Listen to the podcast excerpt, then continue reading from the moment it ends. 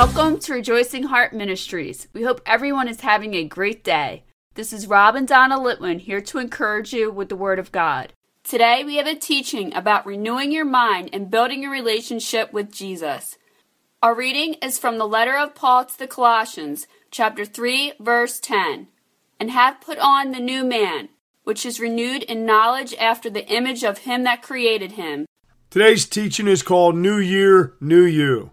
So, here we are at the start of another year, and everyone is looking for a big change in their life. New Year's resolutions all around. People are trying to exercise, lose weight, spend less money, save more money, quit smoking, stop drinking, and many other things. Have you ever heard anyone say, I am going to give more time to God this year?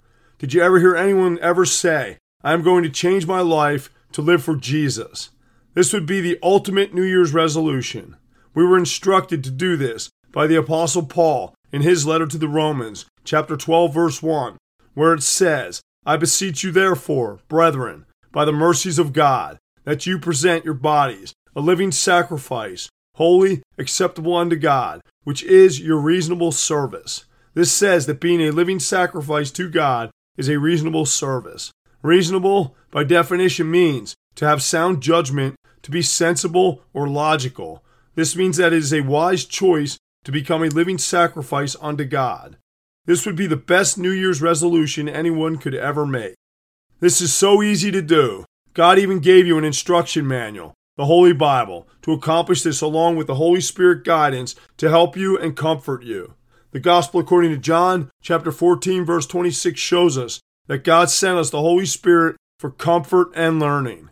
But the Comforter, which is the Holy Ghost, whom the Father will send in my name, he shall teach you all things. To become this living sacrifice spoken of here, all you have to do is follow God's word and pray to Him, asking Him to help you with your resolution to change. When you take this step towards God, He is waiting there for you with open arms to help you because He loves you. We know this from the Apostle John's first letter, chapter 4, verse 8, where it says, God is love. Taking this first step also empowers God to work in your life. Then, through seeking Him in His Word, the Holy Bible, or instruction manual to life, He can transform you. When you begin this process of change in your life, you will need to place your focus on Jesus because it is through Jesus and the Holy Spirit that you obtain the strength and determination to change. The letter of Paul to the Philippians, chapter 4 verse 13 tells you this. I can do all things through Christ, which strengthens me. Along with focusing on Jesus, you will need to renew your mind by changing your perspective about your own life to initiate thoughts about heavenly spiritual things, not just the worldly lusts that are all around you. The apostle Paul explained this in his letter to the Romans, chapter 12 verse 2. Be not conformed to this world, but be ye transformed by the renewing of your mind, that ye may prove what is that good and acceptable and perfect will of God. This process takes some time. It will not happen overnight, but it will be directly proportional to how much you seek God in His Word.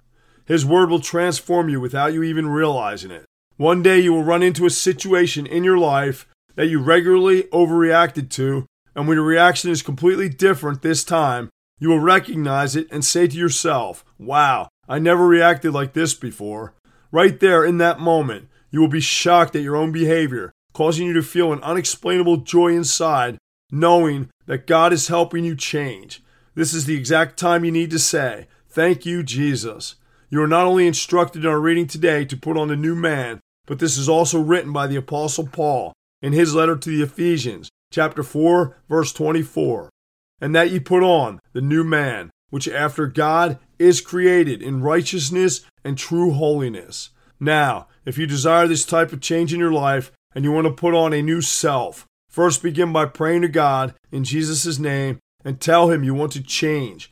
And also, ask Him for wisdom and personal guidance on how to grow your relationship with Him.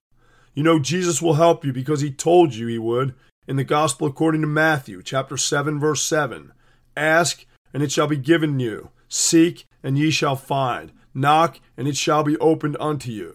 When you begin seeking God with all your heart, you will be able to see that He is working in your life, and just in case you haven't noticed, He has already been working in your life.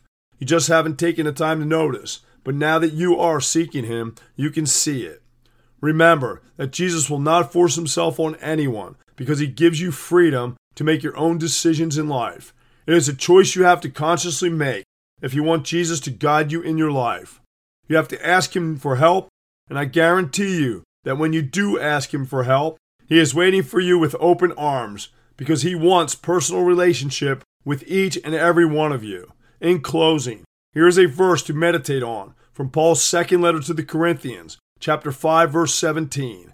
Therefore, if any man be in Christ, he is a new creature. Old things are passed away, behold, all things are become new. This verse tells you when you are in Christ, which means you seek him and love him with all your heart, that old things will pass away and you will transform into a new creature resembling Jesus. One last thing to remember while you are on this journey of transformation. At times, it will seem like you are going nowhere. That is when you need to stand on this verse from Proverbs chapter 3 verse 5. Trust in the Lord with all thine heart and lean not unto thine own understanding. Father, thank you for another awesome year. Please help everyone change so they can have a personal relationship with you. In Jesus' holy name, amen. Thank you for listening to Rejoicing Heart today. If this teaching has blessed you, please consider becoming a monthly partner to help us increase the ways we are proclaiming the Word of God. This is easy to do. Just visit our website at rejoicingheart.net. We thank you for your support. We leave you with more encouragement from the apostle Paul from Philippians chapter 4 verse 4. Rejoice in the Lord always, and again I say rejoice.